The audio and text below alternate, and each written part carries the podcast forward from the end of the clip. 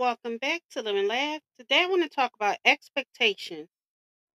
It is important that we understand this subtle difference between expectation.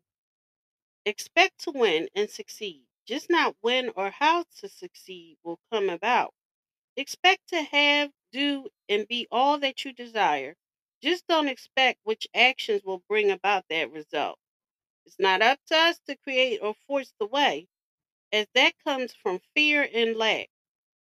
Just create that genuine inner feeling of success and allow the way to manifest through the path of least resistance. Just expect the best and detach from the rest.